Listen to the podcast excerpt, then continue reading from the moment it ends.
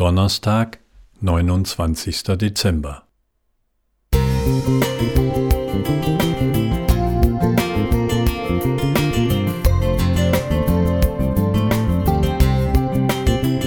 Ein kleiner Lichtblick für den Tag.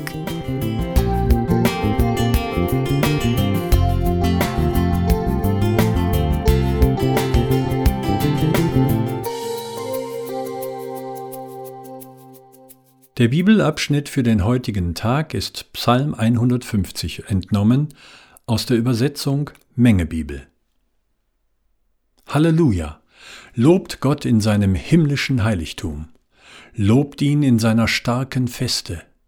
Lobt ihn ob seinen Wundertaten, lobt ihn nach seiner gewaltigen Größe, lobt ihn mit Posaunenschall, lobt ihn mit Harfe und Zither, lobt ihn mit Pauke und Reigentanz, lobt ihn mit Saitenspiel und Flöte, lobt ihn mit hellklingenden Zimbeln, lobt ihn mit laut schallenden Zimbeln.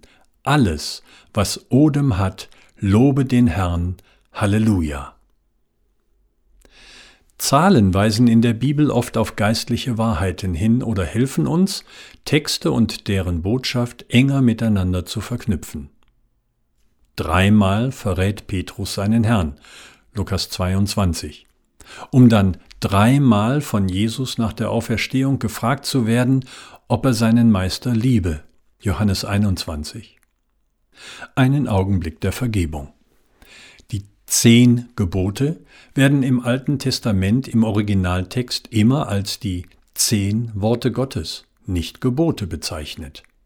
2. Mose 34. Und Gott spricht im Schöpfungsbericht zehnmal, um die Welt aus dem Nichts ins Leben zu rufen. 1. Mose 1. Gottes Gebote, also Worte, schaffen Leben. In sieben Tagen erschafft Gott die Welt und vollendet dies am siebten Tag mit dem Sabbat. 1. Mose 1.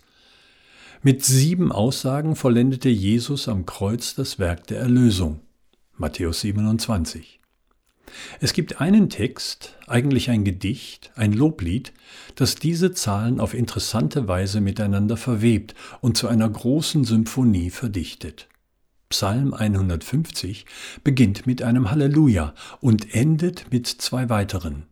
Das hebräische Wort Halleluja bedeutet Lobet den Herrn. Daher finden sich zwei Hallelujahs am Ende des Liedes, einmal übersetzt und einmal als Halleluja belassen. Damit umrahmen die drei Hallelujahs einen großen Gesang, der aus zehn weiteren Einladungen zum Lob Gottes besteht. Das Wort Halleluja, lobet, steht am Anfang fast jeder Zeile. Dieser Lobgesang beginnt im himmlischen Heiligtum, denn dieses befindet sich in der Feste oder dem Firmament, 1. Mose 1, Vers 8, begleitet von sieben Instrumenten, die sich schließlich zu einer gewaltigen Symphonie entwickeln, ausgedrückt durch laut schallende Zimbeln. Letztendlich stimmt das ganze geschaffene Universum ein und alles, was Odem hat, singt zu Gottes Ehre. Könnte es sein, dass dieser letzte Psalm die Wiederkunft Christi beschreibt, wenn er kommt, um uns heimzuholen? Dann möchte ich mitsingen. Drei, sieben und zehnfach. Martin Klingbeil. Musik